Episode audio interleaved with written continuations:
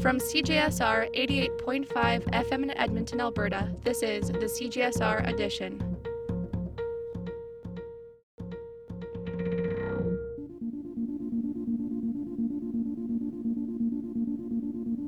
I'm Matt Hergy.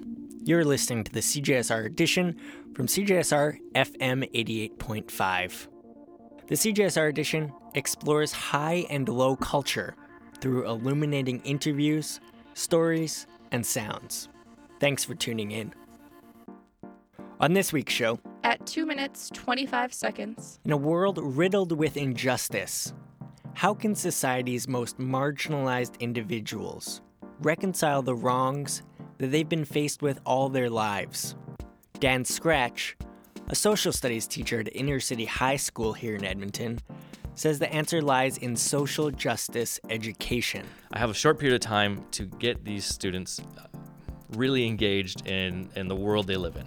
That's really the goal of it. at 11 minutes 7 seconds, We'll travel down some hidden corridors and hear the brand new track from Edmonton's Diamond Mind.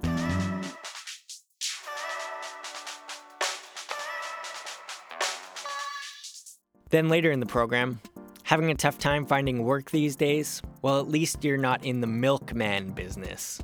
To find out more, we'll speak with Canadian author John DeMont about his newest book, A Good Day's Work In Pursuit of a Disappearing Canada.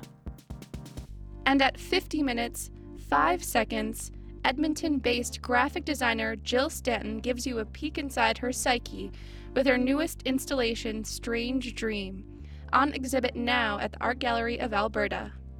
This is the CJSR edition.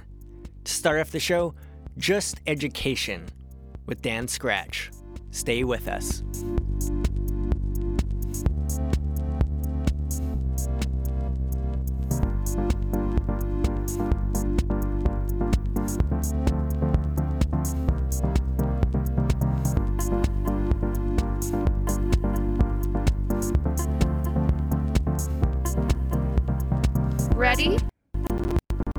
Begin.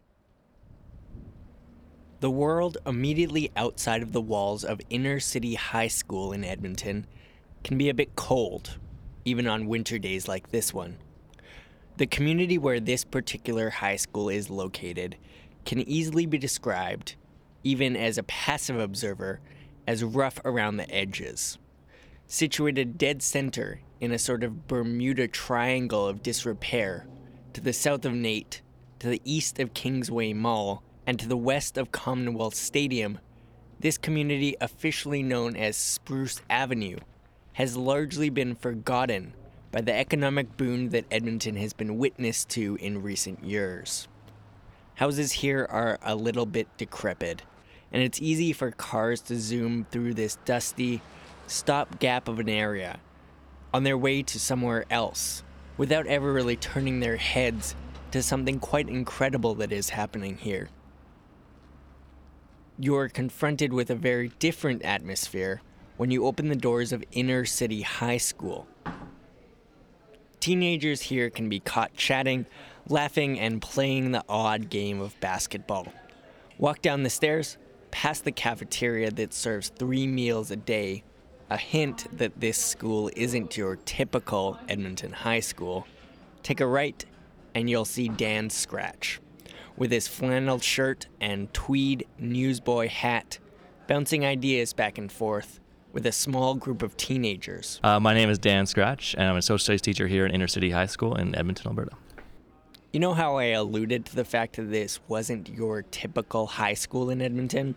Well, if the generic inner city high school moniker doesn't give it away, Dan Scratch explains that Inner City High School is a place uh, for inner city youth who um, want a different take on education. Um, it's a place where youth can come and get a different experience to find success within the, educational system and move on to reach their own successes.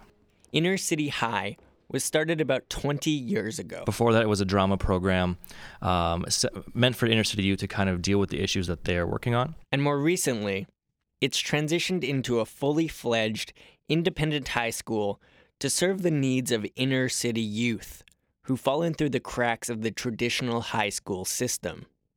Uh, primarily, we serve at-risk youth um, here in inner city Edmonton. Uh, there are youth that from all over the city that do come um, and attend the school. They'll, they'll, bus in or transit in or whatever. Um, most of the students who end up here um, haven't had a lot of success within the, the, traditional learning environment. They've either been expelled or they've um, gone through some sort of trauma within the traditional education system that has, that has they've left it from it for some reason. Where they're coming from is a place riddled with complex problems, poverty, developmental learning issues, and for the 95% of students at inner city high school that are Aboriginal, a legacy of residential schools that left their older relatives skeptical and sometimes even fearful of institutionalized education in this country. Well, if we take the kind of your traditional stereotypical image of, of a traditional classroom or traditional high school, and no offense to my uh, brothers and sisters in high schools out there, but um, here you're going to have a lot smaller class sizes for one. Uh, usually we try and work within a one to six ratio, um, and we try to develop really uh, personal relationships with the students to make sure they have a connection to where they're coming. Um, also, in inner city high schools, where we work on accommodation space, we try to work on a um, a model that sees the, um, the, positives in students. So we don't look at them as a deficit that needs to be filled. We look at them as they have strengths and they have knowledge and things they can bring into the classroom to take ownership of of uh, their learning experience and give them another sense of what education could be. What could um, what could their education mean to them if they have all the tools necessary to be able to participate in instruction and in learning? The result of this type of education, where students take ownership of their studies, can yield some tremendous results. Take, for example, one particular student at Inner City High. This is a person who's still in the process, I would say. There's no name needed here. According to Scratch, this particular student can act as a stand in for many of the students who have attended Inner City High over the years. Um, so when he came into my classroom, he could not write a sentence without talking it over with me. We had to go sentence by sentence to get, even to write a paragraph. And that might take two classes to write a paragraph. Um, what was really great for me to see is that last year, uh, through working through through, he was a very um, a student who'd like to talk, and so we were able to talk and we would record his his voice for an essay, and then he would write down what he recorded, and then he could do it independently, so we could do that that process. And through those essays, this particular student was empowered with the opportunity to write about his experiences as an Aboriginal youth living in Edmonton to document the injustices that he's been subject to. Writing about his experiences allowed him to become a critically engaged citizen with the ability to participate with the world around him. This is what Dan Scratch calls social justice education. And he took his diploma exam last year um, in social studies, and he got 67% on it. And that is huge because that's someone who who has barely ever passed a class in his entire life. Um, and so for to take it to go from living on the streets, going to the Hope, in that cycle, um, to come to school, to write diploma exam, and to pass with the 67% is huge. But this isn't just another story about some kid given a second chance at education, although that is the end result. It's really the story about allowing individuals who have been faced with so much injustice with the opportunity to confront that, take ownership of it, and through the power of education, grow from it. Exactly. And I mean, they're the experts, right? I'm not going to come in here and tell them what living in poverty is like, right? They know what that's like. Uh, I'm not going to tell them what racism is like. They know it. So it's providing an opportunity for them to uh, to demonstrate their knowledge and their skills to their classmates because I'm not just I'm, my, I'm here to facilitate that conversation. I'm here to provoke them with some ideas that they may have not had before, but I'm not here to tell them what their lives were like or what their lives like. And really, I mean, I can spend my time getting them to memorize facts and dates, but that's not going to help them in the world. Social justice is important to education. It's not just learning about certain topics, but it's it's talking about power. It's talking about authority. So it's, it's allowing students to question my authority. It's allowing questions to question my allowing students to question my power. Um, and if you do that, then you what you want to hopefully create is critically thinking, independent, responsible citizens. That's what the kind of people I want to live in a world with is people who can think. Reporting for the CJSR edition, my name is Matt Hergy.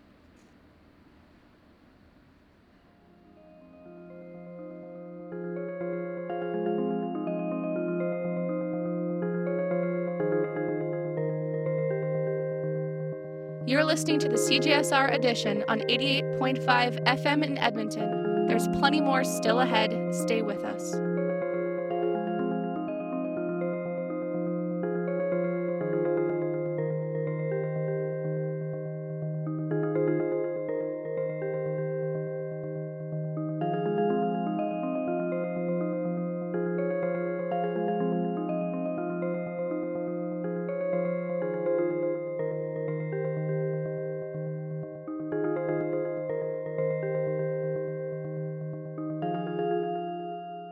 Earlier this week, the Edmonton musician Liam Trimble, frontman for the newly formed band Diamond Mind, stopped by our studios here at CJSR to drop off his band's newest EP release, Fake Tapes. And while our music librarian wasn't looking for a second, I snatched it out of his office to share it with you.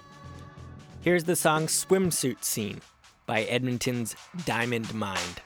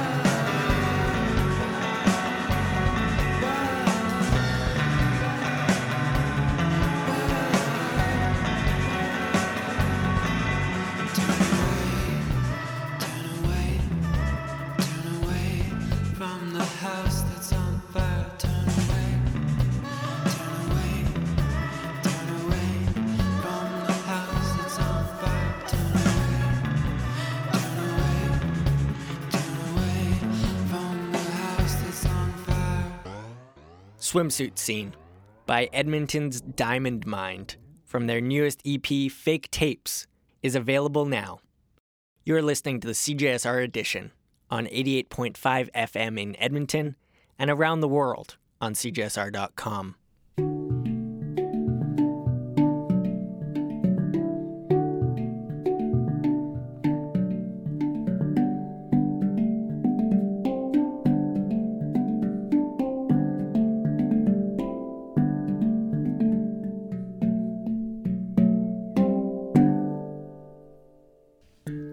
Faced with all of the pressures of globalization, many of the professions that were integral to building our country are increasingly going the way of the dodo bird.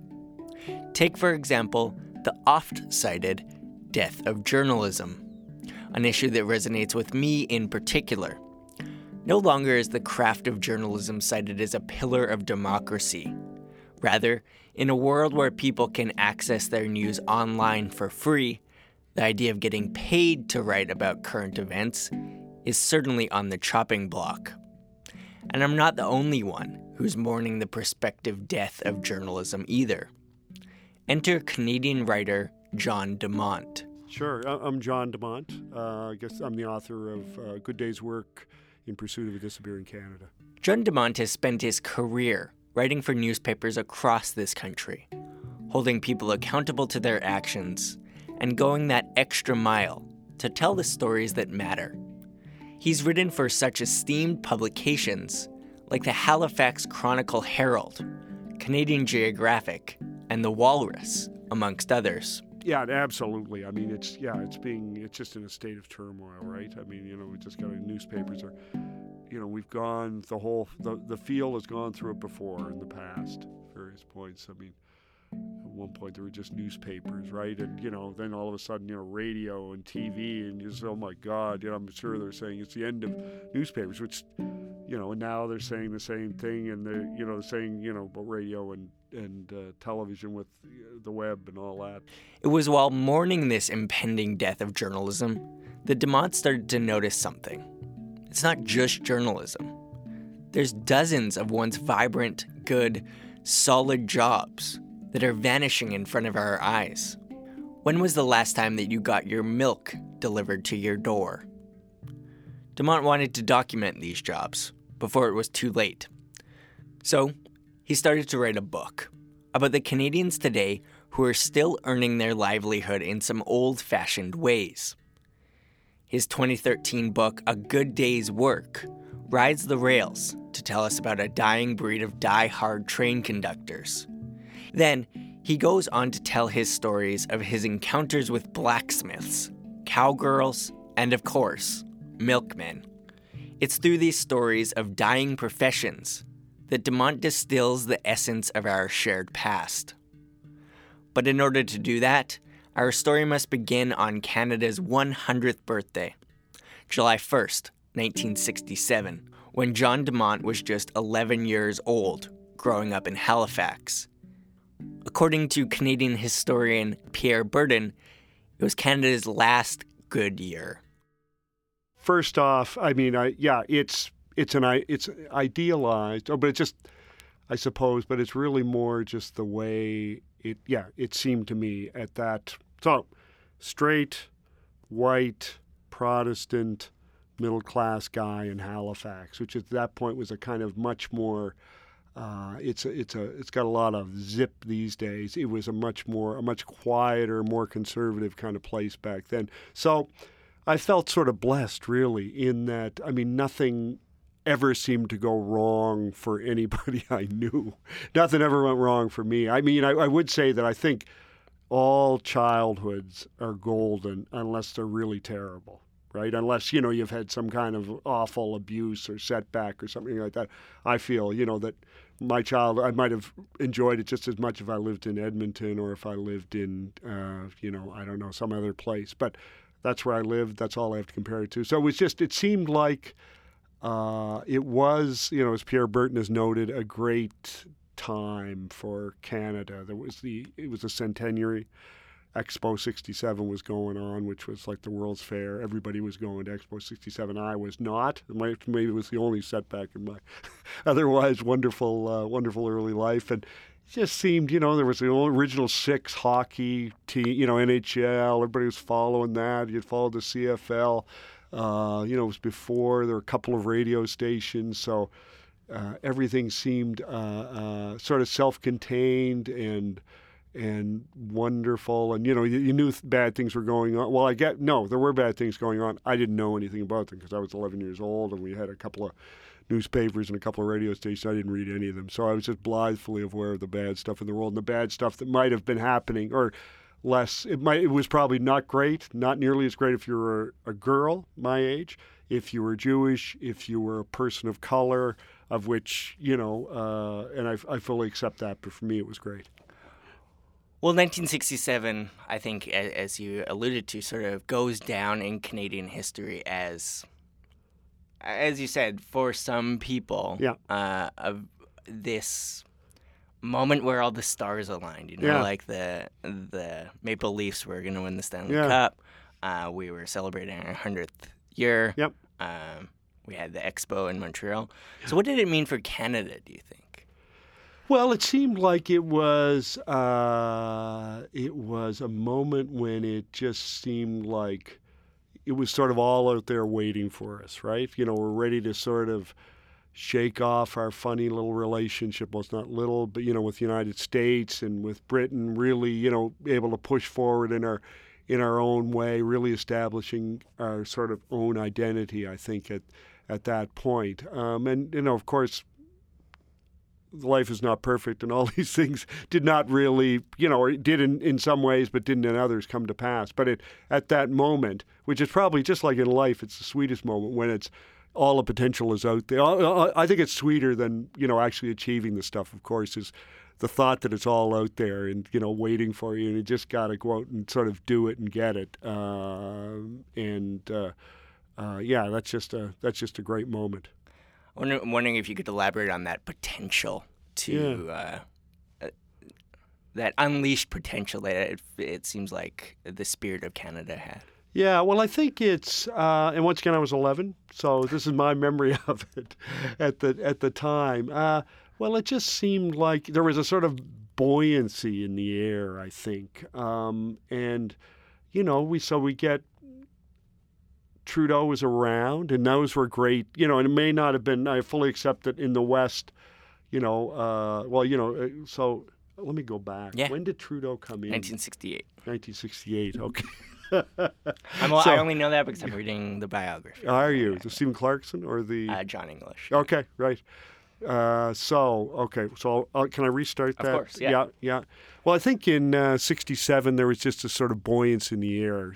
You know, Trudeau, Pierre Trudeau, and that was a kind of a great, uh, uh, you know, an exciting. You know, he was a rock star, so he's a year off, but he's he's somewhere sort of bubbling under the collective unconsciousness, sort of there, and so that's that's wonderful. And I think it's just, I also think there's a sort of reflected thing going on. There's just an excitement.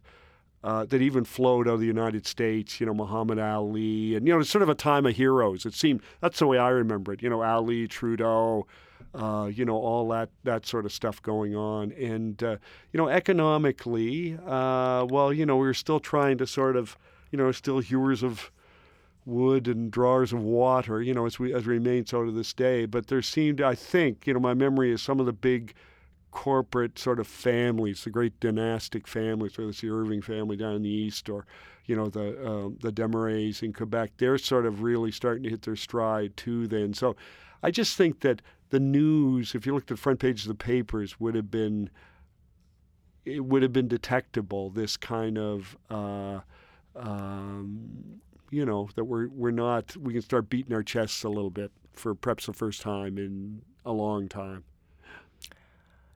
1968 marks a definitive time in world history as well, uh, with the assassination of Martin Luther King. Um, do you think that Canada changed its trajectory in 1968, and where did that take us? Hmm, that's interesting.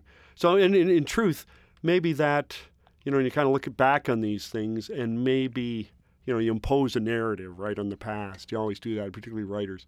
And so, I wonder if if yeah, so that all of us, yeah, Martin Luther King, you know, uh, uh, so the Kennedy assassinations, uh, you know, Vietnam War, and all that stuff. Sort of uh, the FLQ crisis is kind of so if part of the sweetness of 67 was because because it was before 68 when all the crap sort of rained down in some way so i think everybody sort of all north america lost its bearings a little bit it seemed then you know and a kind of you know and there there is in a way it's it's funny in a way it's not unlike now i suppose if you look at the kind of I don't know, revolt seems like a, an antiquated, but you know, sort of young people, right? You know, there's protests with the Vietnam War.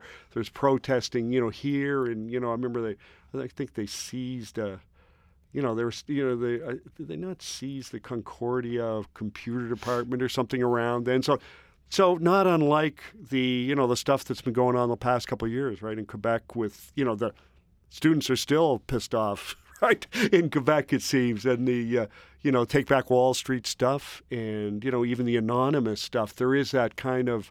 Uh, you know, it's kind of come full circle in a way. It's I don't know what happened. So there's a you know I guess it's the big sort of the big patterns of history, I suppose. So you know, there's revolt, everybody's upset, and then probably there's a reaction to that revolt. You know, people like the powers, you know, must reflect it in some way must and must uh, allow for it, and then it sort of things quiet down for a while, and then it sort of erupts again, I guess. Uh, but you know, so certainly down in Atlantic Canada, which is where I was living um, at that point, and in those years, there was kind of you know they're trying a whole bunch of different things. Nothing has come to pass. It's basically, you know, it's still sort of, if, if anything, is more downtrodden than it's ever been. You know, the the the, the uh, you know the rural areas are hollowing out and uh, and all of that. So yeah, it's an interesting, uh, you know, it's interesting looking at those big patterns. Yeah. Mhm. Okay, so tell me what has changed in the last 46 years since 1967, specifically maybe uh, in in the job market. Well, um, yeah. Well, certainly. I mean, a lot has changed and a lot hasn't in some ways. I mean, you know, in Canada, we're still, of course, as we hear over and over again, and you read the business page of the ROB, you know, we're still dangerously dependent on, you know, our resources.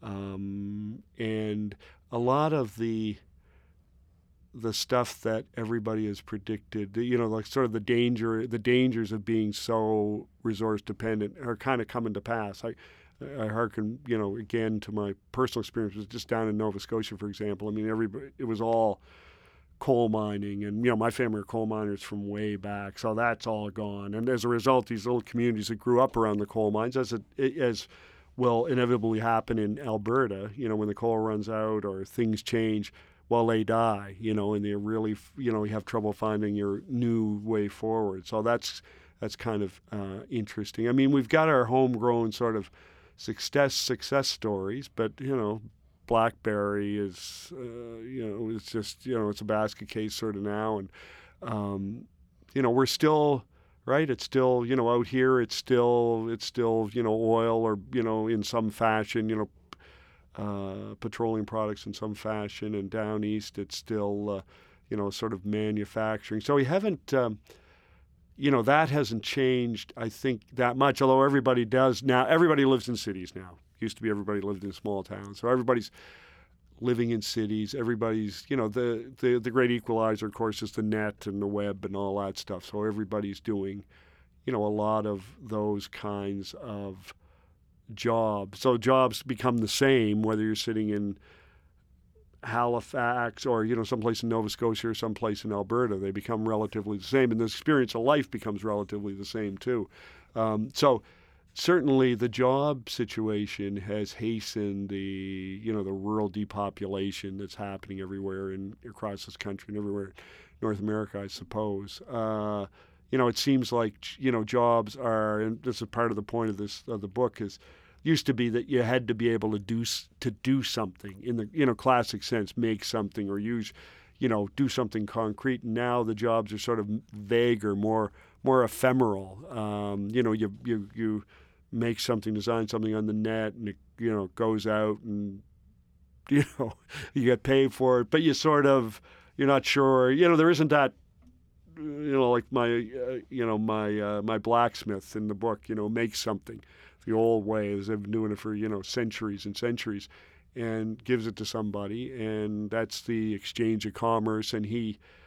Uh, you know, gets to look in the face of the person who he's made something for and see the delight they have in receiving this object or a service. Well, that's all changed. So I think the jobs, it's getting harder and harder to get that satisfaction. And this is one a point of the book as well that the personal satisfaction that you know the the the love of doing a job, a good day's work, you know, just for just for the just just to do it well. And it gets harder and harder now because you're so removed from uh, you know the the uh, uh, your suppliers and who you're selling your your products and goods to.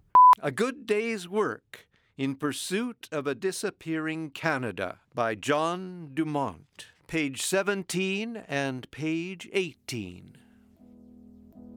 This book is the quest to distill some essence of our shared experience through people who make their living the time honored way. By that I mean in a manner attached to the historic traditions, performed with the kind of pride that comes from doing something right and well, not just for the money, but for its own sake. The great forces of globalization, technology, and what we have taken to calling progress are allied against them. Their time may be coming, just as it seems to be near for the drive in movie projectionists, blacksmiths, and doctors who make house calls. We all know there's no turning back in the midst of a transformation of the global economy every bit as significant as the Industrial Revolution. The factories close, the mines go silent. The last person who know how to do something, catch a fish, uh, fix a car, build a wall that's plumb, hangs up his tools and closes the door behind him. It's not a happy thought. Uh, this is just how these things tend to go, which is why I need you to come with me now. There are a few people I want you to meet while there's still time.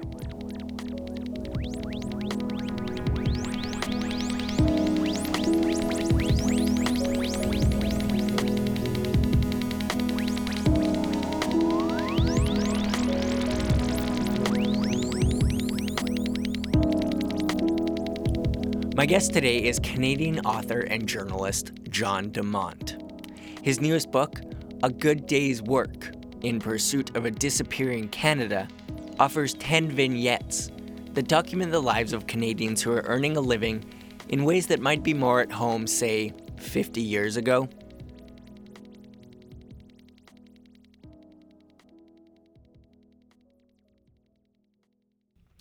In your book, you list 10 jobs. Uh, everything from a milkman to a locomotive driver to, an, to a train, train engineer to a cattle rancher. I'm curious what your motivation was to endeavor on this journalistic task. Well, uh, you, cha- you know, for for starters, it was changing all the time. So it could have been ten very different. At one point, it would have been ten totally different people. Um, so I kind of had a couple of things in mind. Um, back to my sort of bigger point of the book of this this passing of the iconic Canada. I wanted jobs that I'd be able to use. I felt as a jumping off point to talk about specific aspects of being Canadian, um, and I wanted. I had written a book about uh, coal mining, you know, sort of told through my family who were all coal miners back to the 1700s. And so I kind of wanted to stay away from the natural resource jobs just because I felt that I'd written about it a lot, you know, in this last book, and I'd just be fresher on the subject. And sort of to my next point, I was also, I, I didn't want. I, I wanted to be a little surprising, you know, the the jobs that are in there. I didn't want somebody to be able to open it up, you know, at the bookstore and go, well, oh, that's precisely who I would have imagined if you're writing a book about disappearing jobs in Canada. You know, a sort of cod fisherman down east and a lumberjack, you know, and a, a zamboni driver and that sort of thing. So I wanted there to be a little bit of a wanted to be able to get to my point or make my points. Wanted to take across the country, and I wanted it to be interesting enough that you know people would be interested. And I also wanted them to be able to you know, have a good yarn so they'd be, you know, so they'd be right. So some some cases it might have been the job sounded great, but I just couldn't find the right right person, you know, to sort of use to illustrate it. Well, then talk to me about these jobs that have been slowly disappearing since Mm-hmm. 1967, these 10 jobs. hmm Beyond the classic sort of globalization, Mhm. technological advancement narrative, why are they being eroded? Or why are Um, they disappearing? Well, I, I think it. Yeah, you get it on both. So you get it on both sides. You get it. I mean, in some cases, just. Um, so for you know, like my uh, my milkman, who is literally my milkman. Well, it's just nobody is. People aren't drinking as much milk. Right off the bat, and it's just most people go to the store and buy it, and there's not even a real economic imperative. I don't think it's any cheaper to get it delivered. So, um, and I so you know many in, in many of the jobs there's that sort of thing at work. Uh, in, in with, with the blacksmith, well, it's just you can get that stuff right in a and people are not so discerning. I think people it's lost its for some people the fact that it's handmade or done in the old in the old ways it means something to some people a lot of people it doesn't you know they don't really care right we're in a sort of disposable it's a so it's cultural as well they people don't put as much value on uh, the fact that it's it's made by hand by somebody who cares so there's that on the sort of on the uh, on the demand side um, you know, and that that's throughout throughout these jobs. Uh, you know, the locomotive engineers. Well, they they they drive passenger trains, and who drives the train anymore, right? I mean, I love it. Or who rides the train? I love it. But most people want to get, you know, it's fast, right? They want to get, you know, so they fly or that sort of thing. So that's that's happening on that end. On the other end is they're disappearing because in some cases people just don't want to do those jobs. So, for example, I, I don't have a tile and terrazzo worker in there, but somebody who, you know, I know a lot of, eh, certainly down in the East Coast, a lot of these um, people, craftsmen, are, are Italian for whatever reason. I think there's a, there's a tradition in Italy. So, guy comes over, you know, is a tile and terrazzo oh, craftsman, and he and he does that job, you know, after moving here from Italy, and, and his son probably does it, but his the son of the son, the grandson, some kid who sits at home, you know, in the basement playing Grand Theft Auto all day doesn't want to go out, and do, and who- which is a lot of kids doesn't want to go out, and I would be the same, you know, and get come back and uh, you know, with white stuff in your hair and you know, dirty and using your hands all day. You know, it's just or, or Bill Bennett, who's the milkman. Well, he gets up at twelve o'clock and works till four thirty in the afternoon. You know, he starts work at twelve and works till four thirty in the afternoon. Well, I, you know, his kids don't want to do that, and it's just so the expectation of work. You know, the expectation f- in terms of what somebody expects from a job is changing, and so not everybody, you know, there's just an, a lot of p- people. It's it's hard to find people who want to do these jobs. You said it, but uh, my question was uh, a common thread throughout this book Mhm. is that each of these people doing over the course of their story uh, comes out a real sense of stoic Mhm. pride in what they do Mhm. and that real urgency or real pride in in in doing the job right Yeah. why do you think that is? What What is it about these people that uh, Yeah. it has that common thread? Right. Well, it kind of might be. You know, it's possible. It's the chicken and egg thing, right? That they are drawn to. It's possible. It's almost like a genetic thing. You know, if you're if you're you know in your family or something like that, you're drawn to this work because you are that way. So you are somebody who you know. It didn't matter if you were going to be making a a, a locket, you know, as a blacksmith, or you were going to be making a meal in a restaurant, or you were going to be I don't know what, you know, doing some other, uh, uh, you know, a gardener, you know, or something like that, you were going to be approaching the work with that same sort of. I, I think of it as I, call it mastery. You know, that that aspiration of doing it really well. So it's possible they they, you know, that that's they, they just find themselves in that kind of work. You know, those people they gravitate towards it. I guess it's also possible that maybe that instinct is there with everybody in some, and I think it is. Uh, you know, with most people, that that that desire, that instinct is there, and they find themselves. So you're doing that kind of work, and you find yourself approaching it with a certain a certain way.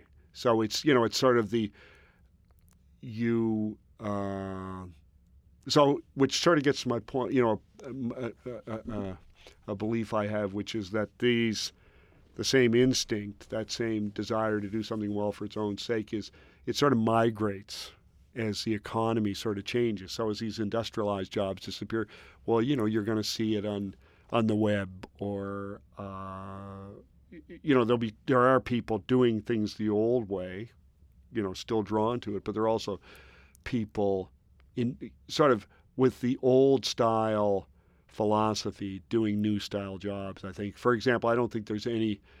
It seems to me the essential person in my life is the IT tech, right? The guy who can come in and make the damn laptop work. Uh, so, I mean, that, you know, he deals with people. There's all kinds of problem solving. Uh, you know, you would have a craftsman sort of. Uh, uh um, uh, desire to you know do a difficult job and and and being able to do it uh, you know that that the the joy you take from that. So I think those you know so it, it migrates. So the instinct migrates and it's in a whole bunch of jobs. It will be in jobs that I I don't in I don't can't even conceive of right now. But you know it continues to it continues to beat somewhere deep in the heart. As a cohesive whole what do what can these 10 people doing these 10 jobs tell us about who we are as Canadians? Yeah. Um, they they can tell us about who we are. They can also tell us about who we were. I think in some ways. Um, so, for example, most of them are in some way, not all of them, of course, but several of them in some way are are close to the land. You know, they work. You know, whether it's you're a vet or whether you are, uh, you know, milkman is is connected to you know dairy and you know Marge Vino, the, the great cattle rancher, and uh, you know even a blacksmith. Something very elemental about it. So we were once much closer to the land in some way. Uh, so that's you know, and that's about the past. So that's how that's kind of disappearing. I think we are and some of these things are not distinctive. Uh, I mean, they are distinctive to Canada, but they are also just distinctive to sort of industrialized economies and worlds. I think. I mean, I think we're much, we're once a much, uh, much closer, closer. You know, more. I think you know Canadians are communal by nature, but you know you were it was a much more humanized kind of world. I think you know now it's just so easy to go the whole day without talking to anybody.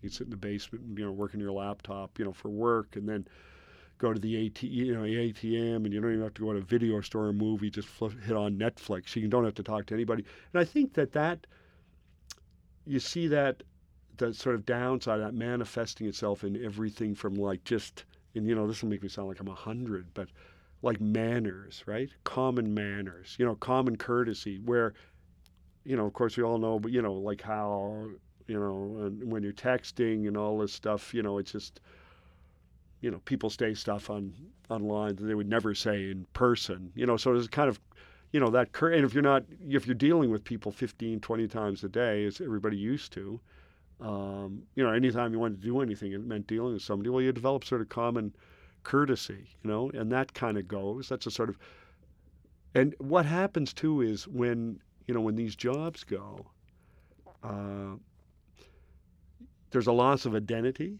because in a lot of these communities. So, for example, keep going back to Nova Scotia, but you know there are where there are coal mining communities, for example. Well, you know, in industrial Cape Breton, you know, you talk to somebody and they used to say, well, you know, I'm a coal miner, and with a great, immense sense of pride, as if, you know, you're a member of the Princess Patricia of, you know, whatever, you know, like you went to war or you're a member of a great sports team or something like that. So, you know, you knew what you were. You know, I know I'm a sort of writer, reporter, uh, newspaper guy, you know, print guy. And so when you lose that job, you know, this you know, job work that's important to you. It doesn't matter, I guess, if you know you're. I, I don't think I don't know, but if you're working as a in a call center, so you lose that job. You know, the the job I'm assuming doesn't matter to you that much, other than in an economic way, you need the money. But if you just think of yourself as a certain thing, and that thing disappears, well, it's bad in itself, but it's also then what are you? Mm. You know, so you lose that kind of. It's just like you go to these mill towns, you know, and like you know, their mills are closing all over the place. Well, you know, they took great pride in being a, a mill worker. You know, may sound hard, some city boy, but you know, and not particularly glamorous. But to these guys, it was a big deal. So, so we lose some of that. You know, my fear is that there's going to be a sameness to everything, right? We lose the the distinctiveness of the work, the people, the places because you know when you could do these jobs you were living in you were not everybody wasn't living in a city. So and everything be, sort of becomes the same you know is my fear. So we wear the same you know i bought this i ran out of clothes so i went into the gap and i bought this in calgary yesterday. Well you know there's a gap in you know halifax there's a gap in st john's there's a gap. So i get the same and i'm sure i get the same sweater. You know i'll go leave here and i'll get a starbucks. Well you know it's all that is the what sets a, a place apart and what sets people apart from other people it kind of gets it's like it gets ground down you know like eroded till we're all just sort of these you know nice people living in cities and drinking our starbucks and you know D- does that pull? Oh, does that does that pull at the fabric of of Canada as a Yeah. as a cohesive country, or, or do we lose something? I, I think so. I think we do because we are. So you know, first off, we might not be that cohesive, right? In some ways, so we lose that. I mean, one of the great things is always, you know, and the bad things, I suppose, in many ways, is the regionalism, right? You know, the West versus you know Quebec and you know the Maritimes, you know, the poor boys of you know Confederation, and all that, and you know the the far West Coast. So if I guess that sort of regionalism is going to still be there in sort of political sense and all that. But I mean, I just don't think. I just just seems like everybody's at a certain point. Maybe Quebec and Newfoundland, I think, are always going to be distinctive. But you know, the the two most distinctive places. But when you know, if it becomes less distinctive, that is. Uh, you know that's that that pulls at our fabric i think i think it's you know if we're all if we become the same as everybody else in every city, well, I'm assuming we're going to become become the same as everybody else in, you know, the whole continent, really. So I think it just in a in a very large way pulls at our uh, pulls at our fabric, and also there's the you know that communal nature, right? Of of you know the Canada, the country of Medicare, and you know uh, uh, all of that, you know, where sort of everybody seem to seems to care about everybody, you know, sort of i i i enough that you know you vote in governments that uh, that uh, reinforce those sort of uh, those feelings and beliefs, and if you know if it's dehumanized, I mean, how much before, how long before some of those you know, those kind of things that make us Canadian, even in the kind of cliched worldwide sense, right? Nice Canadians, you know, they'll kind of, you know, good guys and good gals, they'll look after you, and you know, you're you're never gonna starve, you're never gonna die because you can't get into a hospital. Well, you know, if, if everybody's just sort of sitting around by themselves, surely that's got to go at some point, I would think. Although, you know, then there is the kind of the the the net and the web and you know all of that. Those you know social media is a kind of a a new force there that is, but it just doesn't seem the same to me as sitting in a room with a bunch of people. You know, at a political rally. You know, being in a sort of a mass tweet. You know, it just doesn't have the same kind of. But I guess it does. But just as for an old guy like me. It just doesn't seem as visceral, but I'm mm-hmm. probably totally wrong on that. I show my age. That was my conversation with John DeMont. His 2013 book, A Good Day's Work In Pursuit of a Disappearing Canada, is in stores now. If you'd like to hear more of my conversation with DeMont, where we go into more specifics about the people that he documents in his book, you can visit our show notes at cjsrnews.com slash edition. This is the CJSR edition. And don't fall asleep just yet. There's still plenty more coming up.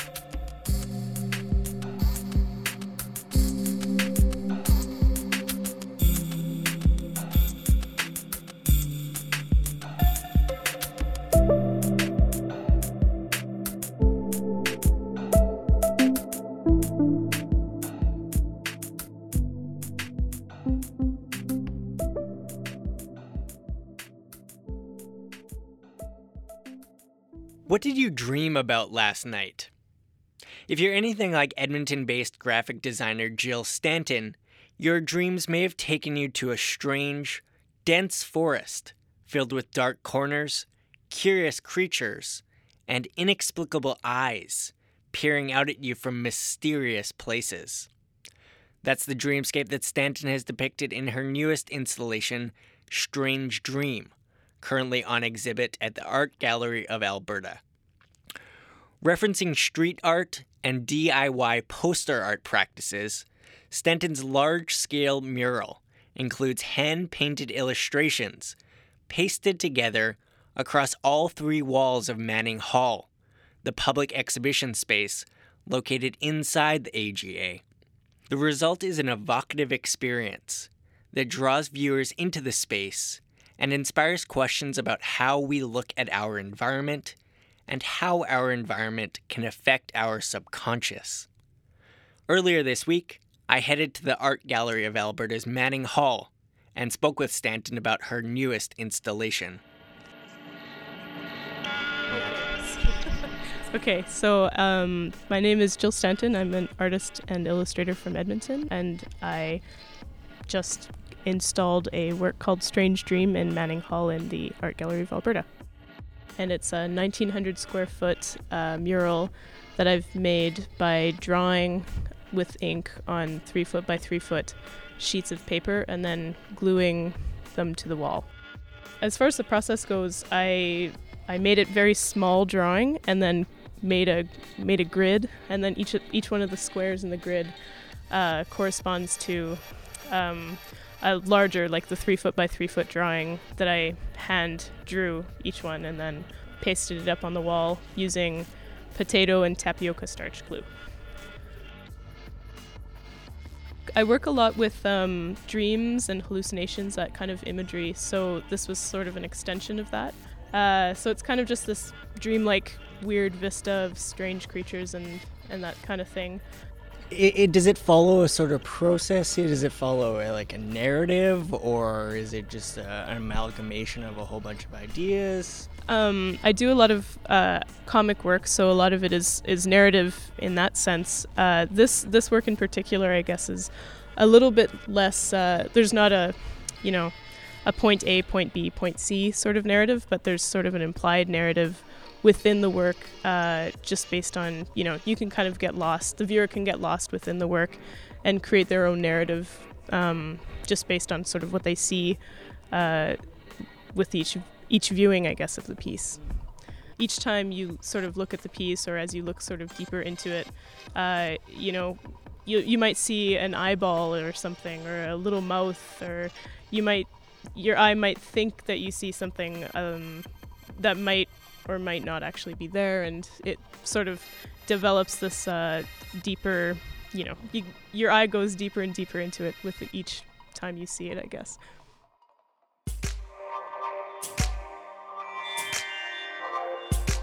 You spent uh, quite a lot of time in the last little while on, on a farm.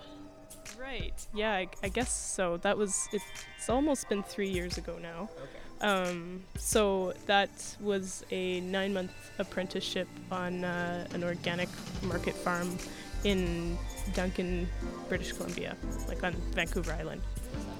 It was uh, it was great. I uh, I've always been interested in food and food systems and sort of how our society, uh, you know, deals with food and nourishing itself and how those sort of metaphors play out in in you know in art and I guess culture. Uh, so that sort of led me to do that apprenticeship, and it was it was really good. I worked really hard.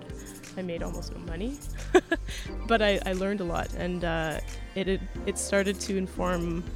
Like I, I started to become a little bit more interested in the landscape as uh, as subject matter again, as well. Um, it started to be where the comics really uh, picked up, I guess, because I was uninterested in, you know, writing a diary or journal or something for this, you know, for the experiences. But I, I did, uh, I did little, you know, dumb comics, I guess, dumb farm comics, uh, and it, it started to be an interesting way for me to keep a narrative about the experience, I guess. uh, it occurs to me that there's a lot of uh, uh, organic imagery in this. So is that were those sort of those comics that you started while you're working on that farm? Are they, or do, does this is this work inspired by that? Uh, I guess I guess like in a roundabout way. Um, I do tend to favor sort of natural forms over more sort of precise drawing because I, I tend to work a lot uh, stream of conscious.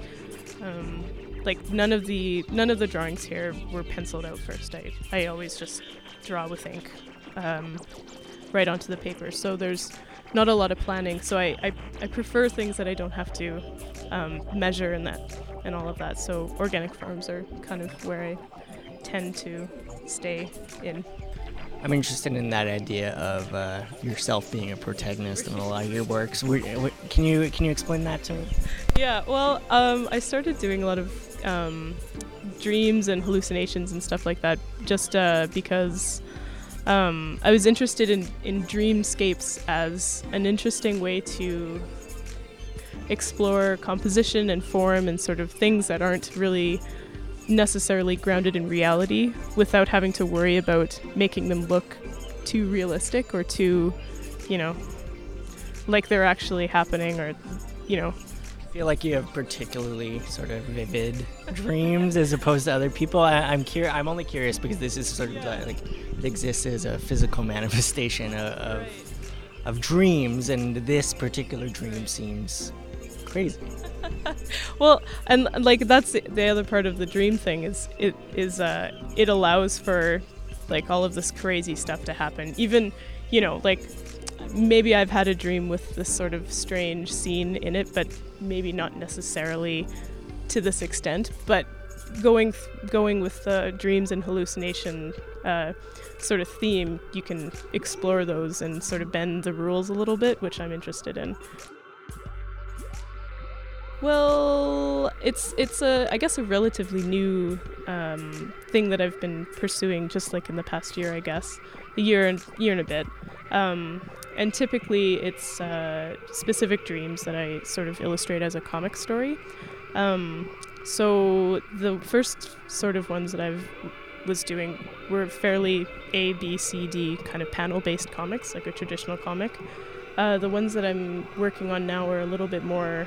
I'm trying to create uh, narratives within a compositional work.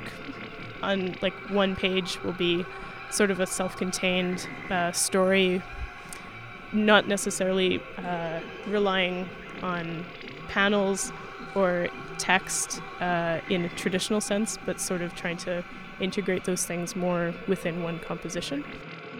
I've always been, you know, interested in art in a traditional sense, but the sort of the lowbrow stuff, the comic stuff, posters, that kind of thing has always been the stuff that's really, you know, got me. Like that's the that's the exciting stuff for me. So I guess that's where, you know, the turn that my work has taken. My name is Jill Stanton. I'm uh, an Edmonton based illustrator and artist, and I just installed a work called Strange Dream in Manning Hall in the Art Gallery of Alberta.